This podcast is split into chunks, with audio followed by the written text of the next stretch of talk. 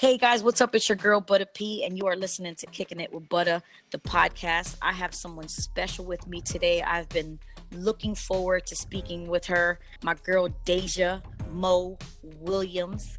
She is a manufacturing engineer at NASA. My girl loves music. She's a beast. And I'm excited to have her on the show with me. So Deja, what up? How are you? What's good with it? How you doing? I'm doing well. I am so excited to talk to you. I've been following you. So we met uh was it this wasn't this year last year? Yeah, October. October at the conference. Yeah, so we met at the Revolt Music Conference on Diddy's yacht. Right, exactly. Best time of my life.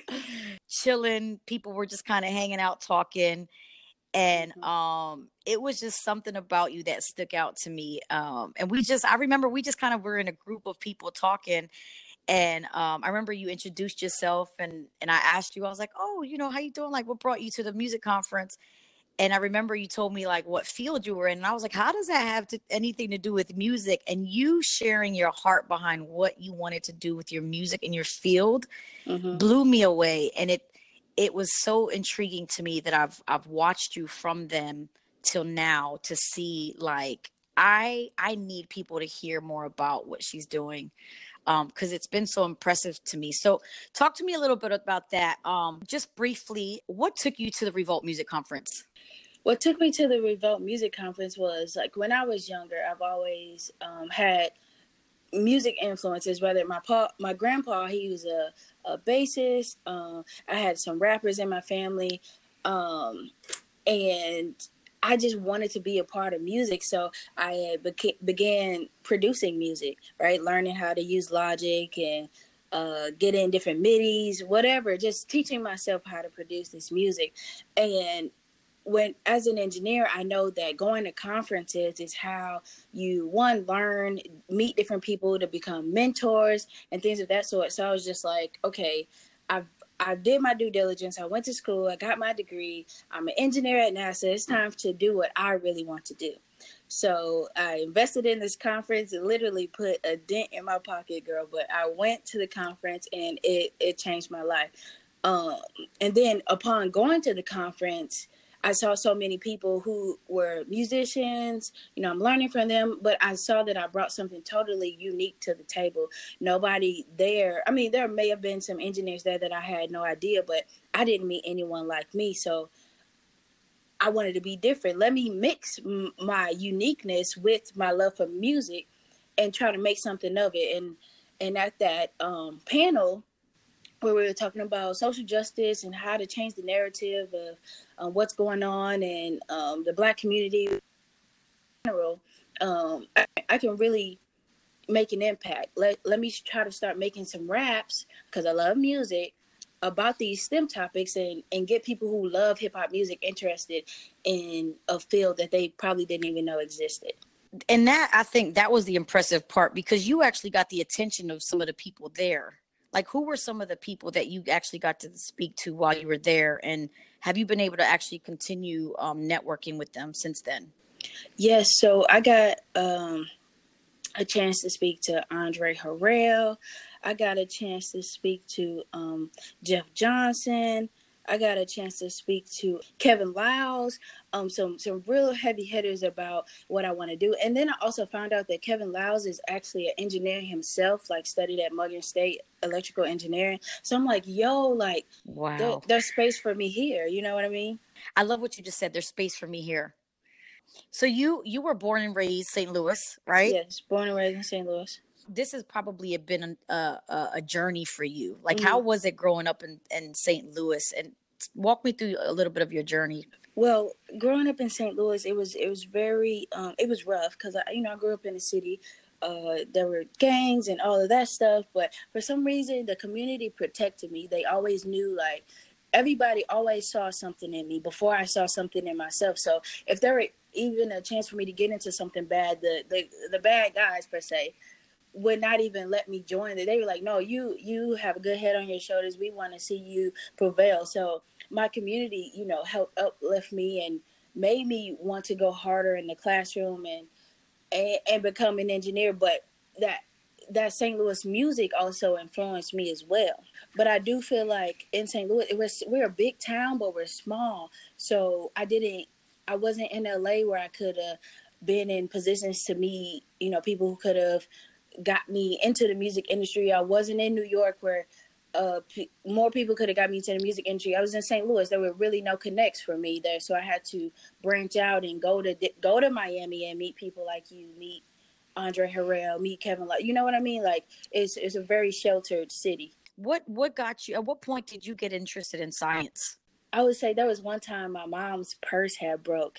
I was probably like I don't know, nine, ten. My mom's purse had broke, and I and it was a it was a very intricate way that you had to like loop the the strap to fix it or something. And I was like, yo, like my mama could not figure this out for the longest time, and I just kind of sat there, figured it out, and then so that made me think, okay, maybe maybe I am a little smart, you know what I'm saying? But it was just a purse, so I didn't really think anything of it then I went to this program. It's called the Yes Teens program, and the Yes stands for Youth Exploring Science. And they gave us an opportunity to one learn different science topics. We learned about chemistry, biology, uh, food science. We learned about robotics, and not only did we get to learn that stuff, but they also allowed us to teach it in different city summer schools. So the summer schools um, classes in St. Louis City, we got to teach these things that we were learning uh, to the students, and I I knew I had a knack for one science and a knack for teaching science at the same time. So that's that's where uh, my love for science began with that program. Wow, and fixing your mama's purse. fixing my mom's purse, yes. I say that to my husband all the time. I say, you know, women we make the the best in- inventors, especially moms, because um, we're always finding that trying to find the easiest way to fix something. If a purse breaks, I'm gonna figure out how to fix it. If my mm-hmm. shoe break, I'm gonna figure. so I always right. say like women are always we're the ones that's always figuring stuff out the the mm-hmm. easiest. exactly, exactly. So so I can imagine, you know, growing up in St. Louis, it's not as a, a place where you've got a lot of people who are setting these type of examples for you. Exactly. So so you've got this program that kind of opened up the door for you, the Yes program. Mm-hmm, mm-hmm. Now, um, if if I heard correctly, you played ball, right? I think you shared that with me that you played basketball. Mm-hmm. Yes, right? I did. I did play basketball. I actually went to college on a full ride basketball scholarship. Yeah, so I remember you telling me, you know, you you went to to to school for basketball, which I thought mm-hmm. was super dope um talk to me about that because you went to you went to school to play ball but you didn't finish you didn't play all four years correct no i didn't play all four years so uh, once i went to that and that was a hard choice within itself like okay i'm a good basketball player i, I could possibly go d1 but i had this school this engineering school right down the road that was offering me a scholarship. I, I know I would have came out of there with a great job as I have. So it was a a, a real tough time for me to humble myself and see all of my friends go D1 and I decided to go D2 with the with the bigger picture in mind like I know that I'm not I'm not going to the WNBA. If I go to the WNBA, I'm only going to make so much money. It's it's just a cap on it. You know what I mean? I didn't want to mm. limit myself. So man, it was really like cry- I was crying. Like my sometimes my parents didn't understand why I was choosing that. So I had to literally be mentally tough. And sometimes I wasn't, but I, I decided to go. And when I went, as I was getting more into my studies as an engineer, it was pulling me further and further away from the game I've been playing since five years old. So that was that was a tough time too for me. That so how how long did you play ball? Like did you play from from elementary, middle school?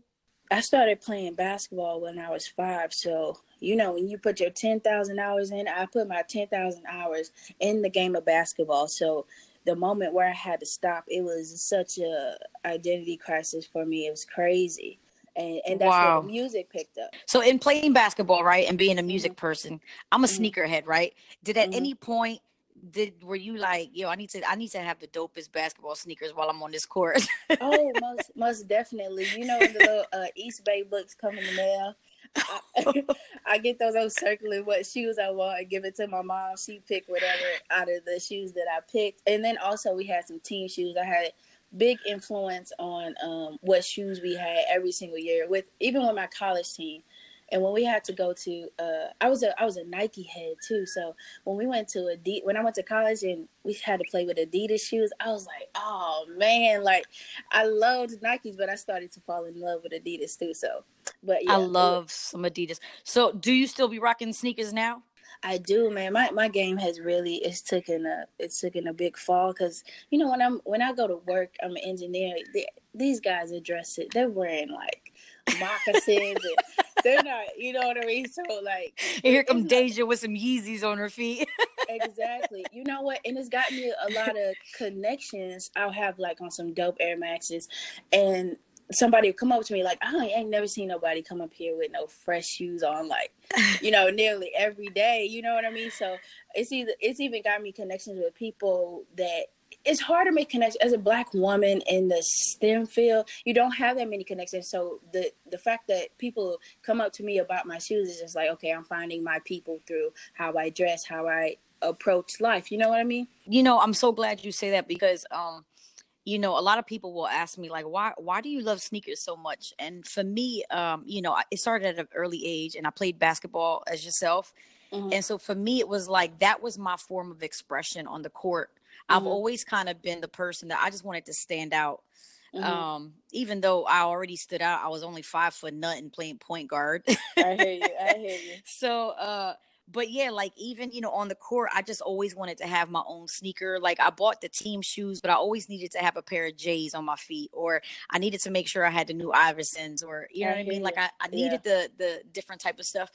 But then as to get older and I started collecting shoes, um, I just started realizing this was a whole new way to connect with people. Mm-hmm. And I started realizing too, like even how I would buy my sneakers, like I would have different experiences. I would meet certain people when I bought the shoe.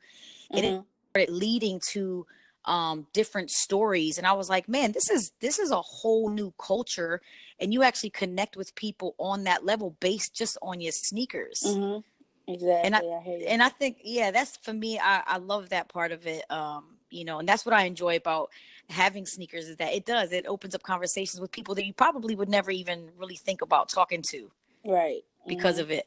So yeah so with with that you know um you going to play ball in college um i went kind of through the same thing like playing ball. Once i got to college though my focus shifted mm-hmm. um and then you kind of got to make this decision like you know I, are you really going to play ball are you really going to focus on what it is that you're going to do in the future yes. um how was that with your family like you know were they rooting for you and saying hey go ahead and just pursue your dreams in this stem uh, career or was it like girl you tripping like nobody was, we knows does this it was a split it was a split um, between my family like some people were like oh man i can't wait to sit front row at her games and then some people were like girl get that money like be an engineer you know what i mean? So where the where the divide came was uh, my sophomore year I got an op- opportunity to go intern at Anheuser-Busch in St. Louis, actually back in my hometown. And it was during the basketball season. So I went to go talk to my coach. Actually, the, the beginning of the season, I wasn't playing too well. I was starting,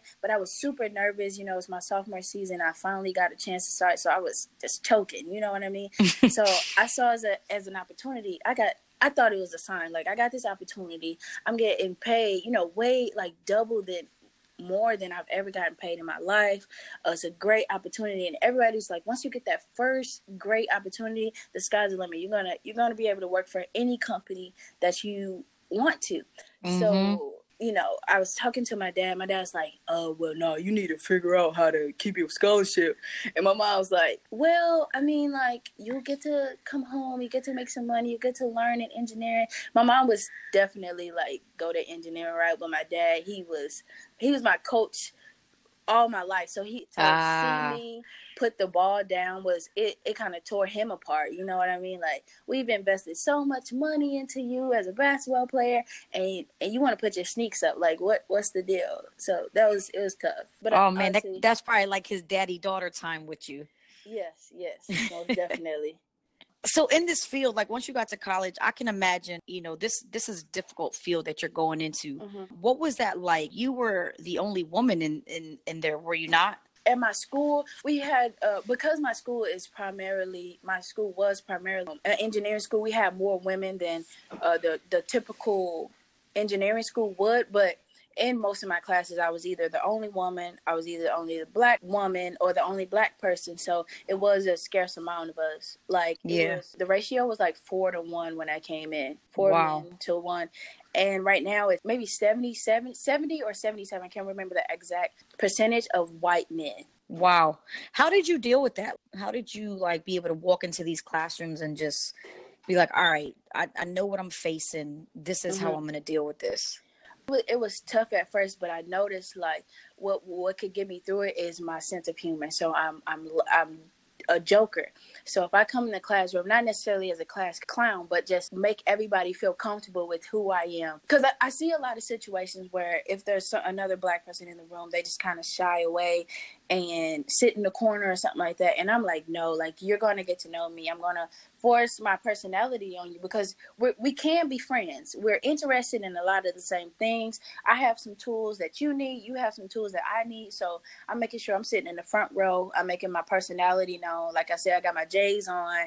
Um, the teacher's gonna know my name, and by making myself available, people got to know like what what does it mean for a black girl to be in my classroom? How do I interact with her? So I try to make that instead of seeing myself at a, a disadvantage, which I was, I made them seem like they were at a disadvantage and kind of like, mm. okay, learn about me. Let me teach you something and that's and good for me. Yeah.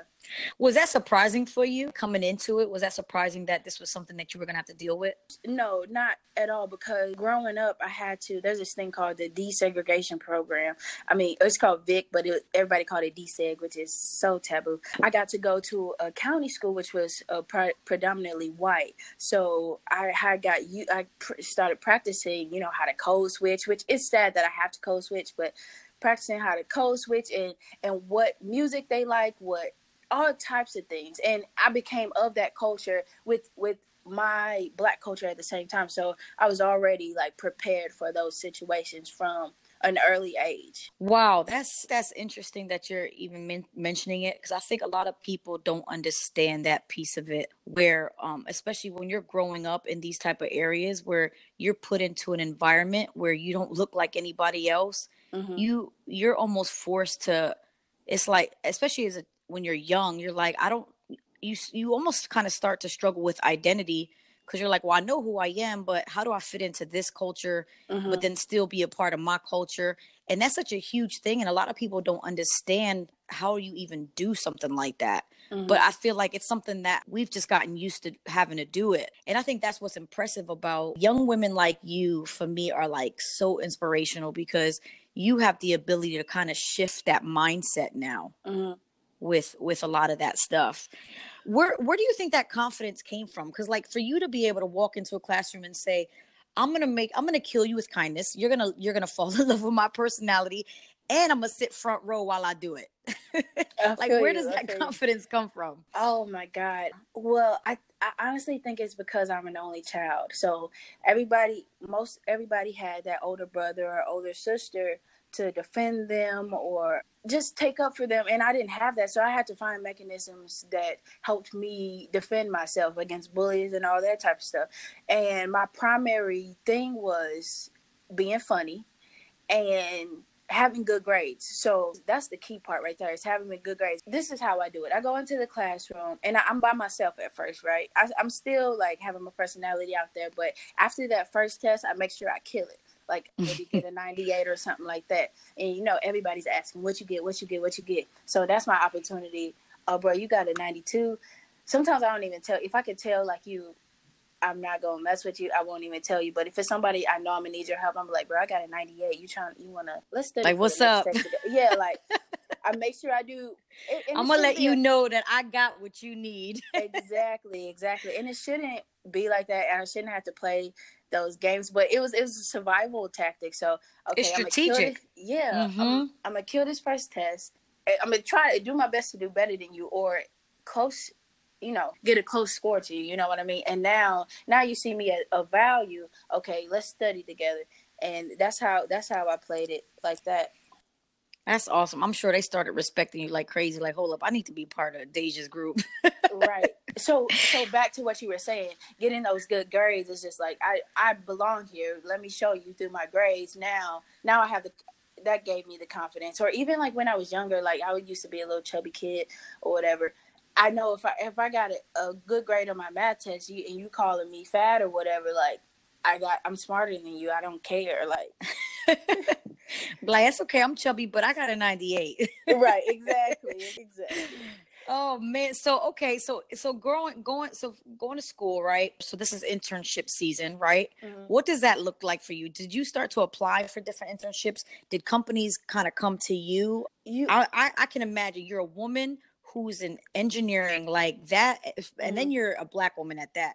So were these companies like yo, I need to have you on my team, or was that a mission for you to get involved oh, in some yeah. of these internships? It was most definitely a mission. And you would think that they're like, oh man, I need to get you, but it wasn't like that at all. What happened was, I'm not even trying to be cliche, but it was speaking it into existence. Like, I knew if I got an internship my freshman year, of college that it would just be easy for me the rest of the time. So everybody knew, whether it be my, my professors, my um, advisors, my my teammates, they all knew that I wanted an internship. So uh, everybody started sending me links just because I'm I'm putting in their head that they that I want an internship. People want to see you succeed. Sometimes they don't show it all the time, but everybody wants to be that helper.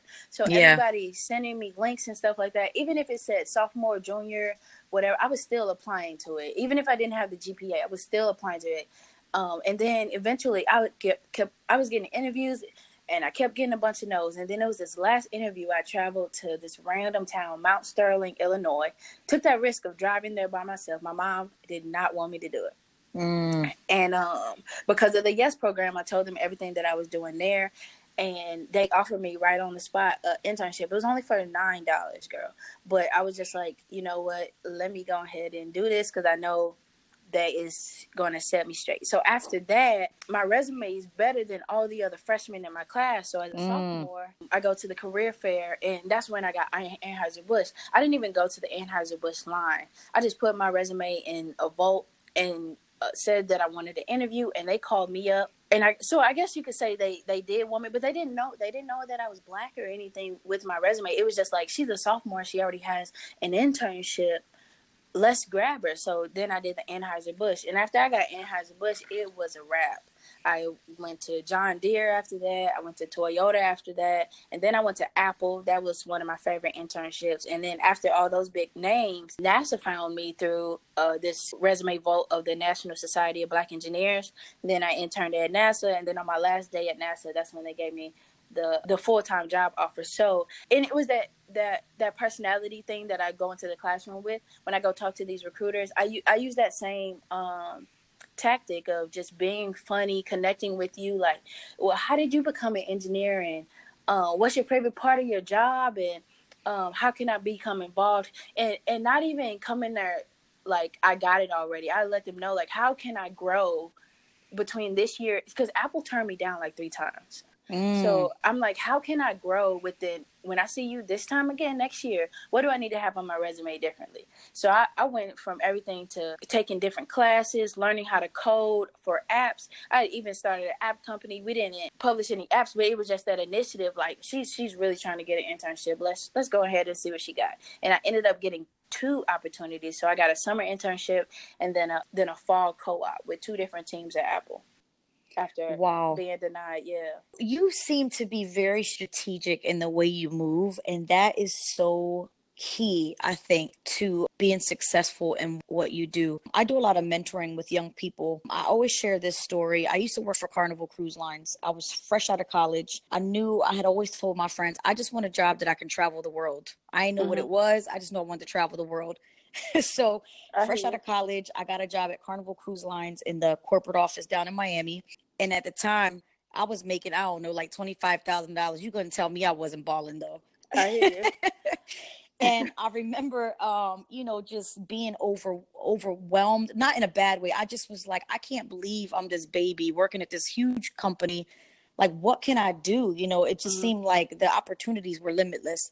And I'll never forget my boss set me down after me being there for three months. He gave me a, a promotion after three months. And he said, I want you to start thinking what your five year goal is. Mm-hmm. What position do you want to have here in five years? And what position do you want to have in 10 years? Mm-hmm. And I'm like, I don't know if I'm gonna be at this company that long. right, right. And I had never thought of it like that. And I remember he, um, that was his his thing. That was like my job. I had to, you know, write down a plan with him. I sat down with him, told him, you know, in five years I wanted to do this position, and in ten years I wanted to be the marketing director. Mm-hmm. So he set up a meeting with me to sit down with the marketing director, and I sat with her. And she said, So you want to be a marketing director? I was like, Yeah, I have no idea what it takes, but if you teach me how to do it, you know, if you teach me, you know, the steps, I want to do it. And that after that, I learned what it was to be strategic mm-hmm. in knowing to kind of set a plan for yourself. Where for you, how you thought, if I start getting these internships early on, this is going to set me up to win in the future. Mm-hmm. And I share that a lot with my young people now. Like, hey, listen, if you know you want to be an engineer, or you know you want to be a teacher, or you know whatever it is, like every choice or every decision you make needs to line up to that goal that you set for yourself. Mm-hmm. And right. that's what it sounds like. Like you were very strategic with making sure you were you were going to have an opportunity when you finished school. And I mean, it was your last day. Mm-hmm. right, right, right. and they and, said, "We want you." exactly. So that that was a, such a blessing. But it even to to add on to what you're saying, like even at the conference, like that that was like me adding all of my years of experience of being strategic, whether that be in the classroom, getting internships, whatever. Let me try it at this music conference where I'm not, I don't have a lick of like music notoriety at all. Like let me let me just try what's going and it, it it works like I'm like let me go ahead and get this elite pass. I know this elite pass is going to get me in the rooms with the people that I want to speak with and let know about me. Or even in the even in the panel sessions girl like i'm probably speaking way too much right now but i would i knew that this was going to be something where i could ask a question related to nasa and get people like i just want to expose them to this stem stuff like I would I would even sit by the microphone. Everybody's just trying to run in front to the front and get a front row seat and all that stuff. I'm like, okay, I see where they put the mics the last time. I'm gonna go sit right there. And and that's how everybody found out about me is because I was strategic about where I sat, um, who I talked to. And then on top of that, I went to a conference, the A3C conference in Atlanta before, and literally almost all of the panelists that were there that I connected with there were at the Revolt Music Conference. So not only did I go to that conference and connect with them, I already know people at this the bigger conference in Miami. So I was really like, just that it's networking to a T. It's like I should probably mm-hmm. start a networking class.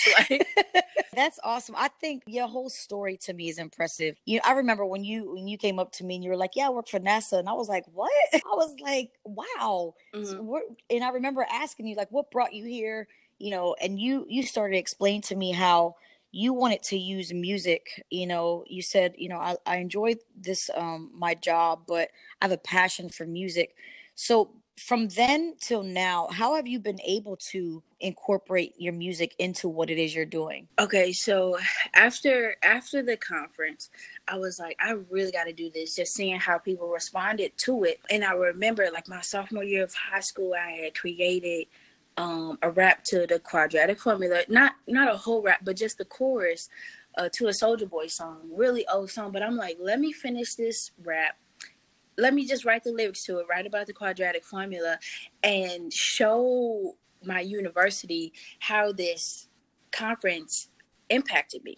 So, girl, I was like, I was cold calling basically, but not just calling. I went to our chancellor's. The chancellor is like the top dog at the school. I just I no appointment. I just walked into this man's office, let him know what was going on. He's like, okay, oh my god, we need to get you because they're trying to up their diversity numbers too. So I found where they needed, I needed their resources to help me make a music video, and they needed my resources to get more African American kids at their school. So I'm like, let's let's team up here this is what I can bring to the table. You guys have the resources for me to do it. I'm aware my S and T gear all day. Like, let's just do it. Like, and and not only are we looking out for ourselves, we're helping black kids get into engineering. You know what I mean? Mm. Um, so after that, they helped me. They got me with the marketing guys, and then they saw that I was graduating, so they made a little video about uh, me creating this nonprofit that I'm actually um, creating right now to make the music Uh, so they put that on the website. Then they got me with the videographer. We made the video at we were at a Kappa party, and uh, they didn't even know we were shooting a video. But this this white guy starts coming back with all this video camera stuff, and, and they're like, "Oh my god, you know it's a Kappa party, so people are turning up, whatever." so everybody runs away from the door. I'm like, "No, no, no, no, no, he's supposed to be here. It's okay." so uh, we make the music video. We put it out on YouTube and you know it gets about 5000 views and i ain't never got that many views on anything which is not a lot of views but it was a lot for me so i'm just like okay we're, we're making traction and then after that then i started talking to people at great big story letting them know what i was doing. And um, so it was like months and months and months had went by where i'm just showing the the uh, woman who was pitching my story just everything i'm doing. I gave the graduation speech at my graduation. I did a ted talk. I'm just letting her know like you you have to share this story and change the world basically uh, or start. Be be ignite that fire you know what i mean? So then that's when the great big story video it came out two weeks ago uh, but I've been pre- that's something I've been working on for since the Revolt Music Conference. I met her at the Revolt Music Conference, mm. and it's it's just now coming into fruition. So I could have gave up in January, like I could have gave up in February, I could have gave up in March, but I was you know just here, just here's more. What really happened was I was like, okay, nobody's going to give this to me. I need to show the people who say they that they can help me do this that I can do it without them. And once you start doing it without them, they're like, okay, let me help you now. I, I want to be involved. Yep. Yeah. I not not saying like I'm trying to throw it in their face or anything, but it's like that you have to prove to these people that you don't you don't need a hand me out. You know what I mean? You can, you got it. So that makes mm-hmm. people want to help you more when you're independent. You know what I mean? You know, when people are wanting to um, invest uh, time, invest resources, uh, invest finances. I think too, because there's so many ways now to get your message out and get your content out. Mm-hmm. Um, I think a lot of people will kind of sit back and like, well, let me let me see her make her moves, and then is let me see if this is something worth me investing. And I think now that they're seeing you move and they're hearing you speak, and they're here, I think they're catching on to what you're wanting to say. Now it'll get people like, you know what? This is actually an interesting thing that she's talking about. Like, how can I be a part of the solution to this? Mm-hmm. Going into NASA, did you have any expectations? Because well, you were interning there, but did you have any expectations going in there? And is it what you expected, or is was it completely different?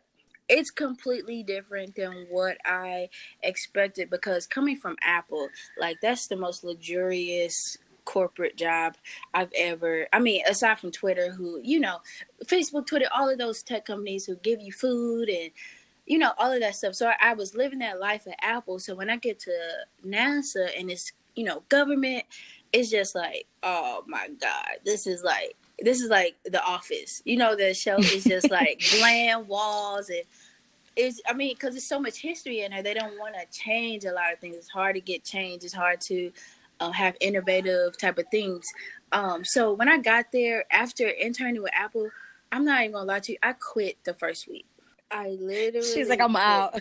I could, cause I, I just, I just didn't understand. I, I just, I don't know. And I wanted to be a musician. So I was just like, look, this is my last summer. This is my internship I'm talking about. This is my last summer before I graduate. Let me take a risk this summer. Let me be broke and work on my music or learn how to produce. They saw why I was so struggling with the, the culture and what was going on that they found ways to get me back, and I ended up coming back. Um, and I just kind of dealt with it like this is history. This is it's NASA. Like you have to just stick through everything that you're going through here and try to you know make an impact here. It was it was mm-hmm. really tough decision. It's um because I know I could I could be at Google, I could be at Apple, I could be at all these places that will, you know, pacify me kind of uh, to get me to work more and stuff like that. Not saying that that's a bad tactic, but you know they treat you well. But here is just like the grit. Like we have a deadline where with government. We have rules, we have restrictions. It's black and white, no gray area. Get the stuff done. It's it's no emotion involved at my job. So it was it was tough coming from Apple where everything is emotion filled. Like they put emotion in how you open your iPhone box. That's mm. how you know, it's like a big deal for the opening, the reveal, and it's yeah, yeah. yeah. so here it's just like black and white. Like we need to get this rover built, and that's just it. Get it done on time. I don't care how you get it done. I don't care how you feel about getting it done. Be here on time. Just re- that corporate culture that that you think of, but I was so used to just like I said that Apple like everything is fluid. So it was it was really tough for me, but I I'm I'm happy that I decided to go back. I'm learning so much. It, it's tough, but I'm learning a lot. I might have said this to you when uh, when we first met at the conference, but um, with you, you know, hearing your story and you know being able to talk to you about it and knowing how strategic you are, there's something special about you that um you are one of those few people that stand out regardless. Um, and I think, you know, I think God is strategic in that stuff where mm-hmm. you could have gotten a job at Apple, but you probably would have blended in with all the rest of the engineers. Mm-hmm. Like you are the type of person that needs to be at NASA because you can impact the culture there. And I mean, you've already done it throughout your life where you've shifted the culture wherever you're at. So mm-hmm. you being at NASA is like, go ahead and shift that culture, girl. Like I feel you. I totally You You know what understand. I mean? And you being able to bring your personality, uh, you probably being able to bring that emotional piece there.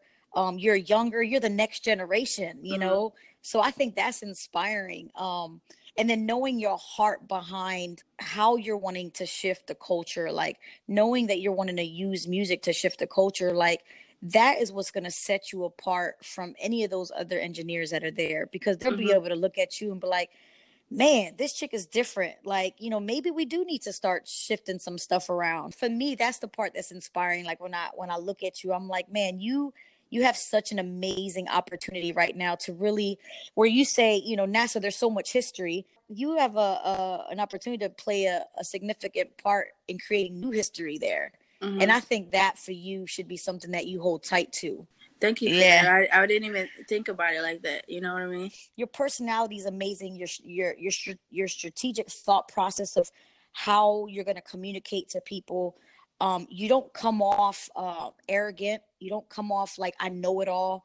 Even though you probably can step into a room and be like, "Yo, I know everything y'all talking about," but you don't. You know, you have a very humble spirit about you and um you know yeah i do I, I believe that god is very strategic in those type of things and mm-hmm. where he he positions people to be able to have a a bigger impact and i think it sets you up for the future too like you know mm-hmm. mentor these younger kids for them mm-hmm. to look up to you and say man i want to be like her i want to go work at nasa like yeah yeah know. that's the whole that's the whole um that's the that's the goal behind it i want them to know that it's possible and you can bring some flavor too. Mm-hmm. You know what I mean? You um, can walk um, up in NASA and wear some J's and be Air, Air Maxes and keep it moving. Right. right. People might look at you funny or you know what I mean, treat you different, whatever. But like just I I'm trying to break that mold so that the the when the next people come, it is is is is not it's not unheard of. Mm-hmm. Do you have a mentor? I have a, a, bunch of mentors that they probably don't know they're my mentors, but they're my mentors. Are any of them women? Yes. Um, okay, and are they in your field? Uh, a couple are, a couple. Okay, aren't. good. Yeah, like my my Apple uh manager, she is a huge mentor for me. She, you know, she's a she's not old, but she's an older woman, you know, and she's about to go back and get her PhD, and she she's like a senior vice president at a company right now and and you've made life like you've done it you know what i mean mm-hmm. you travel all over the country and she's still like i have another i have another pillar i need to build. Like i'm about to go get my phd she just texted me that the other day. And so that keeps me going as well. Uh, this woman named uh, cheryl singleton she is i love how she tries to connect people. Um, so she she helps me in a sense of like staying hip and like being relatable. And she she's just a renaissance one she does a lot of stuff. So i i love to you know see her and what she's doing. She gives me a lot of advice as well. My mother my mother pushes me as well. But so a lot of times i have to me and my mother we battle a lot because i make a lot of decisions that she's just like why in the heck are you doing that? And then it works out and but so she, and then she's in love with my decision. But she does she does push me a lot um, in terms of my logical thinking and being realistic because sometimes i have to be brought back down like you're you're doing too much. You know what i mean uh, but yes, I, I have I have a lot of mentors. That's good. My uh, one of my really good friends, uh, Mary uh, Rodriguez, she mm-hmm. actually mm-hmm. works for Microsoft, and I interviewed her on one of our uh, one of my previous um, episodes. But mm-hmm. she is a storyteller for Microsoft. She, um, you know, she's huge on mentorship. She mm-hmm. She has um, she's very similar to you in, in how strategic she thinks. Mm-hmm. Um, she's got mentors in in different arenas, not just in her field and then she's big on mentoring you know even um, the women in tech being strategic in that and so i just applaud you ladies for that Be especially the fields that you're in. Have you been able to connect with other women in your field like that are kind of in the same place where you're at? Yes like, what so, does that look like? Is that a is there a big community for that? And what does that look like for networking for you guys? Well are you saying like when you say meeting other women in STEM that are kind of like trying to bring an urban side to it, is that what you mean? Yeah, like with what you're doing, have you mm-hmm. met other young women that are kind of have the same heartbeat for it? So I've only met one other girl. It's not common for us to do this because a lot of a lot of people who go this STEM route become of it. Like they totally engulf themselves. They don't bring any of their culture with them, and they just become that. You know, they, there's no none of their personal culture that they brought to this field. So there is is is lit, we're literally trailblazers in a sense. So it, it, it's really difficult to stay the course and say, "Oh my God, this is really going to help these children," because nobody, there's no there's no path laid out for us. We were literally laying our own bricks mm. and and have to have faith in it. But there, there's one girl. Her name is um, Dominique. She goes by like Space Mommy on Instagram, and she is a science communicator. She actually writes for um, Tyler the Creator's Golf Media, and she writes. She relates. Um, science topics to hip hop stuff. So there's this thing called the Drake equation, and she related it to Drake, um, how how that equation has evolved, and then how Drake has evolved as a rapper. She's also did something on um, Kanye West, and um, there's this one day in the year I can't think of the day that things happen to Kanye West, uh, and and, and I, I, don't know how she related it to science, but she is just a science communicator, but an urban science communicator. So she, we, when whenever we're having tough times, we're like, oh my God, we should probably stop doing this and just focus on the science side of things. Whether I'm down, she helps me. When she's down, I help her. Um, and we just, you know, just kind of hype each other up. Like, just keep going. You know what I mean? Uh, like, she's even got Chance the Rapper interested in like NASA and stuff like that. Um, so he's always following her and seeing what's up in the space world. So that's one person that uh, I know is doing what I'm doing or trying to in a different in her own way. And do you guys personally know each other, or you guys just connected online? No, we met through there's this guy named Eddie Gonzalez. He is he is me, but like he's a grown man that knows everybody in the world. Um, and he's like he's like the like the master, like, okay, here, my child, like, take this jewel and go talk to this person. So he gave me her. He's just like, let me see what you can do. And after a few months of me getting to know her, I had to go back to him, like, bro, you knew what you were doing when you connected us, type of person. Like, he sees our vision. Um, he's a hip hop head himself. So uh, we met through him, actually don't you love meeting connectors? Like people yes. who will connect you yes. to the people that you need in order to grow in what you're doing? Definitely and that's him for sure. You you did ted talk right? You mentioned that earlier. Yes, what was that like for you? Oh my god it was so nerve-wracking I my stomach was hurting. Like it was it was it was a very um, tough time. But I basically talked about um, it hasn't been released yet, but I basically talked about finding your why. I talked about quitting NASA and then how I came back rejuvenated because of my why. Um, and now, you know, I focus, I learn something new about the space industry every day, and that helps me get to work every day. You know what I mean? When you're working at nine to five, it's, it's really tough. Um, I talk about continue, continuous learning. I talk about being bold and uh, taking trips to music conferences. You have you don't know anything about the music industry, uh, just different things of that sort. Um, and I also also performed my uh, quadratic formula song with my nice. yeah, yeah. So I brought a little. It was like serious, but I brought a little flavor to it too. So it was good. Did you? Um, that's awesome, man. Were there? Were there? Uh, who who usually go? Like, who was there at at that TED talk? Like, what was your audience like? the audience it was it was basically the it was a small community actually the it was a science community though so uh it was a bunch of professors that teach computer science they teach math they teach uh just all types of science, technology, engineering, and mathematics courses. It was, it was definitely not not an urban community. Yeah. I know they were looking at you like, okay, okay. Yeah, yeah, yeah. So they were like, "What? Like, did she? Is she? She really brought that here? Okay, this chick really rapping right now." Exactly. Listen, exactly. um, when mm-hmm. when Hidden Figures came out, what was your what was what was your reaction to that movie? or and did you know a lot of this stuff already? No no no no no no.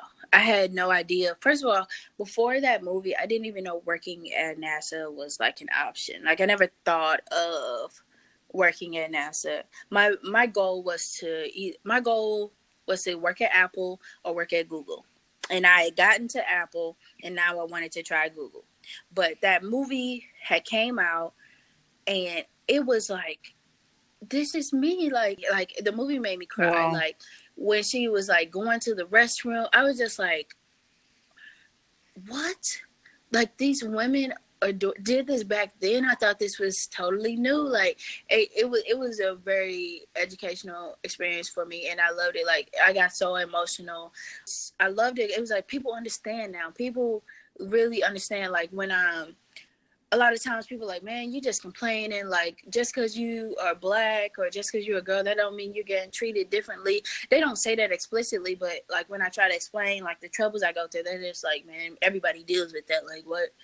You know what I mean? So that movie was just like, oh my god, somebody gets it. Somebody gets it. Mm. And I, I wasn't even on NASA's radar at that point. It was not until um, two months later, I got my offer from NASA after that movie. Wow.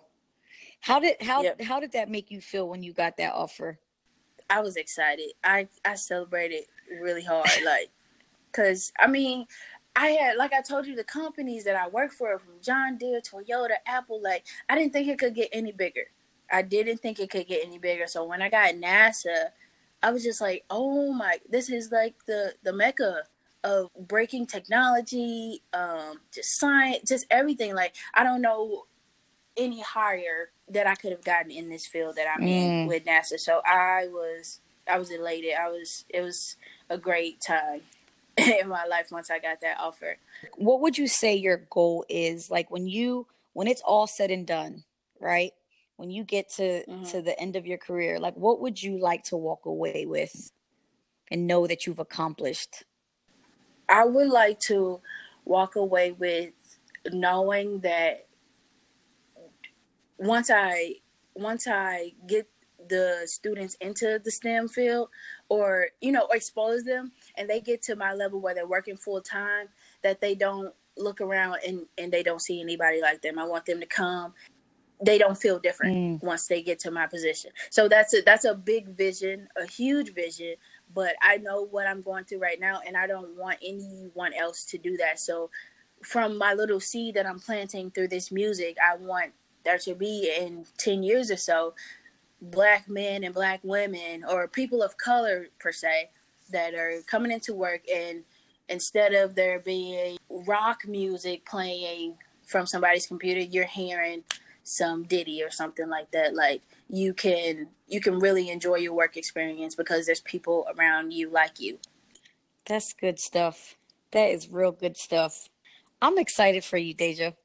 I think Thank I you. think you are going to do some great stuff. It's going to be uh in in due season when things begin to happen um, and people start to get a hold of your heart and your vision for stuff i think you're going to make a huge um, impact on a lot of these young people's lives. Even with my daughter i got a little girl she's eight. We live in south florida where it's it's way more diverse than most of america you know? So i will say mm-hmm. i'm i'm definitely blessed in that where my daughter's not growing up in a predominantly anything area. But even in that, you know, my daughter will catch herself knowing, she'll notice that she's different, you know, sometimes. and um mm-hmm. in that you know we're we're always trying to show her uh, arenas that she can she can look at and say you know she tells me that she wants to do gymnastics okay well let let me show you people that look so you know that this is possible if she likes music mm-hmm. okay well i'm going to show you the arena in that um she played violin for a little bit and um mm-hmm. you know i i showed her the hip hop violinists who you know they were killing it and that made her fall oh, in yeah. love with violin uh-huh. she's like yes this is what i want to do and so yes. you know that is that is so important you know these our kids need to be able to look at someone and say i love science i want to be able to mm-hmm. you know do math i want to be able to do science i want to be able to do technology i want to be an engineer and be able to look up and see someone that looks like them and i believe that you are definitely like you said you're a trailblazer and i really believe that you are going to be able to influence the culture and where you're at and i think you're going to shift it for these kids and be able to give them something to look up to and I hope that you know, especially going back to your home in St. Louis, where these kids, you're probably you know, for for when you come home, that they're like, yeah, that's Dajae, she from here, you right, know, like right. we that's... do with celebrities and stuff, and uh-huh, and all these uh-huh. you know athletes and stuff. Like, why wouldn't we do it for the engineer that left our city and made it? You know. Um, mm-hmm. so yeah, I just want to encourage you, man. Like I, I'm super proud of you. I it's been a it's been a joy following you and I'm really really really looking forward to what the future holds and seeing what else that you accomplish. And and so just, much. you know, any resource I could possibly give you, whatever connection I can make, like let's do it, you know. I mm-hmm, I think mm-hmm. that um what you're doing is very important, it's very vital to our community and I I believe you're going to do big things. You're already doing Thank big you. things, but you're gonna do that. bigger things. thank you, thank you. I hope so. I really do. But listen, tell everyone how they can follow you. Let them know what if your is your nonprofit up and running yet, or you're working on it. It's it's it's in the works now. I have my lawyer working on it, and he's gonna let me know when everything is squared away. Okay, so when my, you get it um, popping, we'll make sure we re-announce it and start pushing it for you. So let let everybody know like how they can follow you and get in touch with you, and especially any of these youngsters that they want to connect with you and look for some mentoring, uh, how can they Absolutely. how can they hit you up? So on Instagram, you can find me at Dajae.Monae. That's D A J A E dot M O N A E. And on Twitter, you can find me at Dajae Williams underscore, which is again D A J A E Williams, W I L L I A M S underscore. And those are my two primary um, social media platforms. So let's get it cracking. Let's ask as many questions as you need. Let's, you know, change this narrative. Awesome. Dajae, thank you, thank you, thank you, thank you, thank you, thank you so much for talking with me today. I appreciate it. Thank you as well. I appreciate this opportunity. Yeah, man. So yeah, let's stay in touch. Um, and let's watch you change the world, girl. thank you. Yeah, I don't see them boys. I'm like, where they go? Where they go? Feel like Mookie. I'm yelling radio.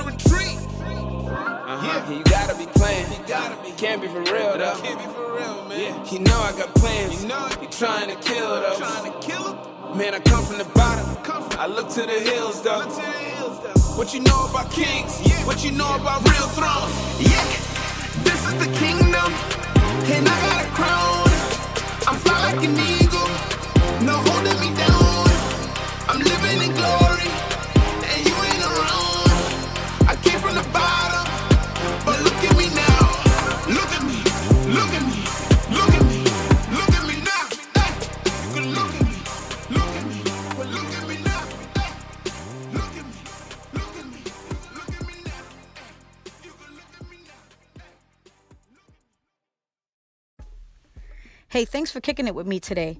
Make sure you subscribe to the podcast And do me a favor, if you can just rate the show, let people know what you think, that would be awesome. And be sure to follow me online at Kicking It with Butter. I'm looking forward to connecting with you. All right, I'm gonna catch you guys later.